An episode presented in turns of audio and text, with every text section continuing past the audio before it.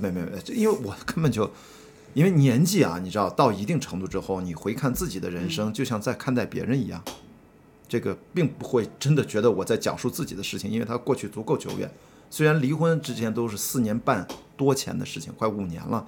但是在离婚之前我们分居有好几年，所以这件事情对我现在大脑里面是一个特别遥远的事情。所以并不是说很多朋友可能就会觉得亚丁是不是一三一四年就开始出国跑步，是不是就抛家弃子就？当然我也没有孩子，我只是举这个例子。嗯，会有我身边的这些不明真相的朋友会有这么认为，可能很多旁观者一些无聊的网友也会那么去八卦。但其实呢，如果真正的去呃身边很熟悉我的朋友就知道这个事情恰恰相反，因为我正好陪着我前任，他有些个人的啊抑郁症啊各种很很严重的这个。焦虑啊，这些，因为他是一个艺术家创作者，在那个时候，我其实是我们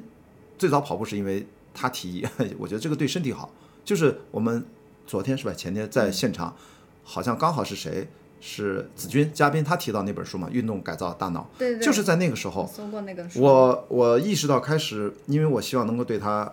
身心有些改善，我就陪着他跑步，从奥森呃十公里一圈儿，我们就就开始慢跑、快走。然后我以前喜欢各种运动，但是，哎，有了这件事情之后，我慢慢的把其他运动都停了。那时候还还滑滑点雪，啊，经常开车去崇礼滑个雪。再到后来，我们差不多一起参加了比赛两三年的时间，呃，特别开心。然后的的确确有很明显的改善，但是依然嘛，你知道这个感情是复杂的。我们是友好分手，我们我之所以能谈这个事情，也不是说谁就，特别是这么多年过去了，我觉得他可能也早就彼此可能跟我就。应该在不同的时间点早就释怀这件事情了吧，所以就可以拿出来聊，就像聊别人的事情一样。所以我只想说，我开始运动实际上是是一个被动的选择。然后我记得没记错的话，一三年的一月份吧，他就跑厦门马拉松啊，就我前任，他把膝盖跑跑积水了，啊，因为我就是跟跟大家讲，跑步觉得好像很简单的事情，一定要科学的学习，还是要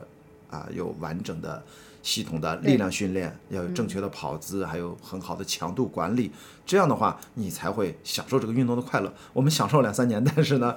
这这我前任她也是个女生啊，这这个她就还是受伤了。这个受伤呢，她就停下来了。然后可能我们的那个情感的纽带，从那个时候可能反而就是维系就变得越来越艰难了。本来可能通过运动，我们还其实交流的蛮好的。所以从那往后，我发现，哎，我经过这两三年。我参加了很多跑步，我一开始比赛就是越野跑比赛，我就开始不停的去参加越野跑比赛，跑远了。呃，越跑距离越长，的确越跑越远。当然，也就慢慢的，我们的感情本来就是，它是一个怎么说呢？年轻的朋友可能听着会伤心啊，但是感情真的它是会变的。哪怕你们其实都是很不错的人，你们也没有狗血出轨、互相欺骗，什么狗血剧情都没有，但是感情还是会慢慢的淡化。如果呃，你真的不幸的话，像我可能做了很多努力，我相信他也做了很多努力，但是还是不能在，最后不能在一起。我觉得最终还是要学会面对。我只说我的这个今天聊的第二个失败的案例就是，哇，我要接受和面对这件事情，其实花了好几年，才最后，这中间又隔了三四年，我们，对吧？一零年，我如果没记错的话，年初的时候我们领的证，但是我们等我们去真正的结束它的时候，还差两周，七年。这件事儿，大家听上去是不是七年之痒？其实完全不是，跟七年之痒没有半毛关系，只是时间刚好听上去是七年。所以呢，我说失败又怎样？可能随时随地在发生，而且失败从来不是说，哎呀，我昨天有个想法，明天就失败了。失败是一个漫长的过程，对不对？然后它不是瞬间的，它是我们身在失败行进当中，最重要，你你的那个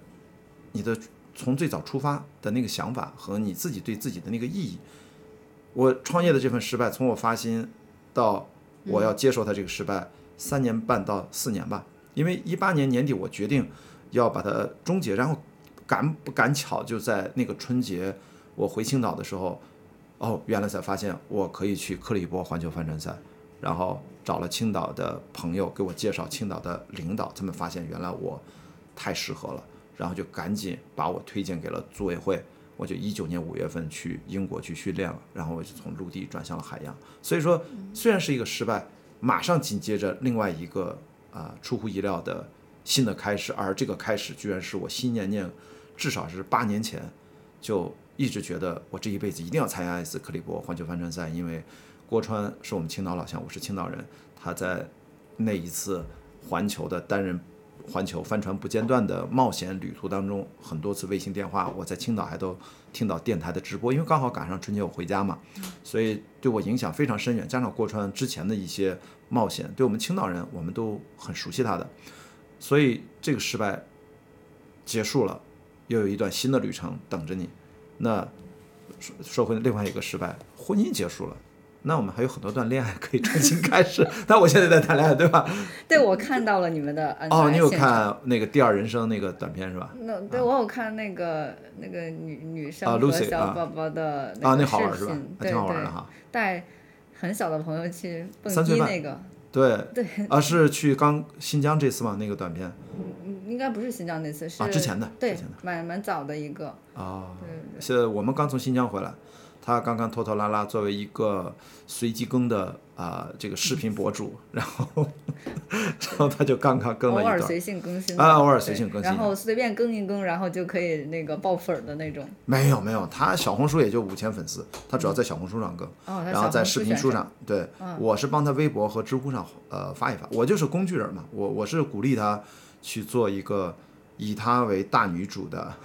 这样的一个叫，对，你是制片人的那个没有，我是工具人，工具人啊，旁边那个电话的，就是有郭德纲是要于谦配合的，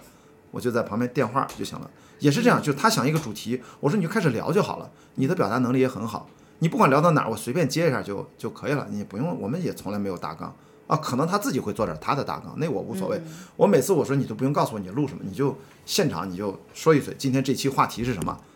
然后你就开始录就行了。我们就是把那儿手机往那一放，拍一段素材，他脑子里面大概知道怎么剪。我也我录完了我会给他一些建议，因为我录之前我不知道要录什么，录完了之后，嗯，刚才这段说你可以插这个照片，插那个就就 OK 了，剩下就是他去简单剪一剪就可以了。啊，所以我我你看我这个好像跟咱昨晚在群里面那个大讨论一样哈，你看我做短视频都是都是随性的，对，就插播一条，昨天晚上嗯。在那个主播群里，就是大家讨论这个播客节目要不要后期这个剪辑的问题，讨论了蛮久的。因为关雅迪是属于不剪辑选手，当然大家也能听出来，他的表达本来就是比较流畅，然后也比较少气口啊，还有那些口癖啊，还有一但我觉得你些其他也没有啊闲杂声音。我没有吗？我很严重啊。啊，我这就算有吗？没有没有，是这样。如果你现在这个水准，我认为也是可以不用剪的，对不对？今天啊，当然那我那我们今天我就回去试一试，然后哪些可以减，哪些不可以减，我试一下这个工作量有没有明显减少。因为有的时候你知道人是互相影响，就是经常谁谁谁被谁带跑偏了。当然也可能今天刚才我说的多一点，你说的少。一会儿给你一个大段阐述的机会。今天主要是听你聊，别人做客我的节目要听你聊，所以我更多的是一个提问者和倾听的一个选手。所以我反过来说，昨天那个讨论，我是才后面我就慢慢理解了，因为大家可能发言的那几位，可能他们焦虑是在于，就像你说的，他有些基本问题，他的确是要啊、内心过不去那个坎儿。那我觉得那其实是大家对就挽救一下吧。对自己呃，嗯比如说从制作上要求完美，然后也是想对听众有一个起码的尊重，就大家的那个阶段不太一样。哦我也是一个完全的，就是小白选手，嗯所以就是大家讨论了，全都砸到我的心坎上。我是需要去那个剪辑的，然后包括哦这个粗剪，包括细剪，而且我觉得剪辑的时候也还挺好玩的。我并没有觉得剪辑这件事情有那么的呃枯燥，就嗯反而从中还得到了一点乐趣。有的时候。戳到某个点就觉得要要笑死，然后你听的时候呢，还可以顺便做一下那个 show notes，然后提炼一些东西。对呃，我不是那种像但是我做 show notes 完全不听的，你知道吗？对，你就做完之后你就不再去听，你觉得节目完了就完了。因为我做 show notes 不需要听，为什么呢？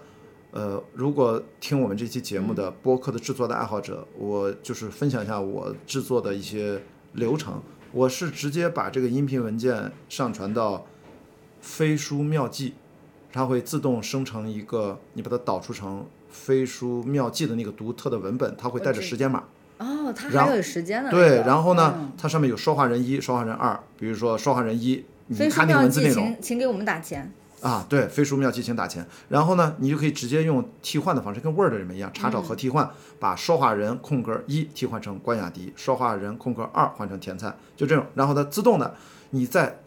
导出下载成 Word 文档，它就变成了一个前面标题带着咱俩的人名的加上时间戳的一个文字稿，这个文字稿的准确率，像今天咱俩口齿比较清晰，也没有什么严重的方言，即使有方言，它也能识别出来的。我觉得识别率应该是在准确率在百分之九十五以上，我觉得足够了。所以现在是免费的吧？当然是免费的。所以我觉得有了这个产品之后，我就告诉啊，讯飞不用打钱了，我不用你们了啊，我给你们花了很多钱，讯飞听哦，我见，知道，那个讯飞听见花了很多钱，我在上面。对我采访的时候有用过讯飞，我发现不不太好，我还充过。我我用的是人工精教，他你看他一旦人工精教是要付费的，所以这个人他就你想当然，他为了收人工精教付费的钱，他一定会把那个机器转移做得很不好。但是人家字节出的产品，人家根本不 care 这块的收入，人家把直接飞书妙记，我觉得越来越完善。因为首先人工智能、机器学习、深度学习这种。我觉得是必然是你只要给它足够大量的数据，它会越做越完善的。所以在未来，这个产品这一类产品一定会越来越好。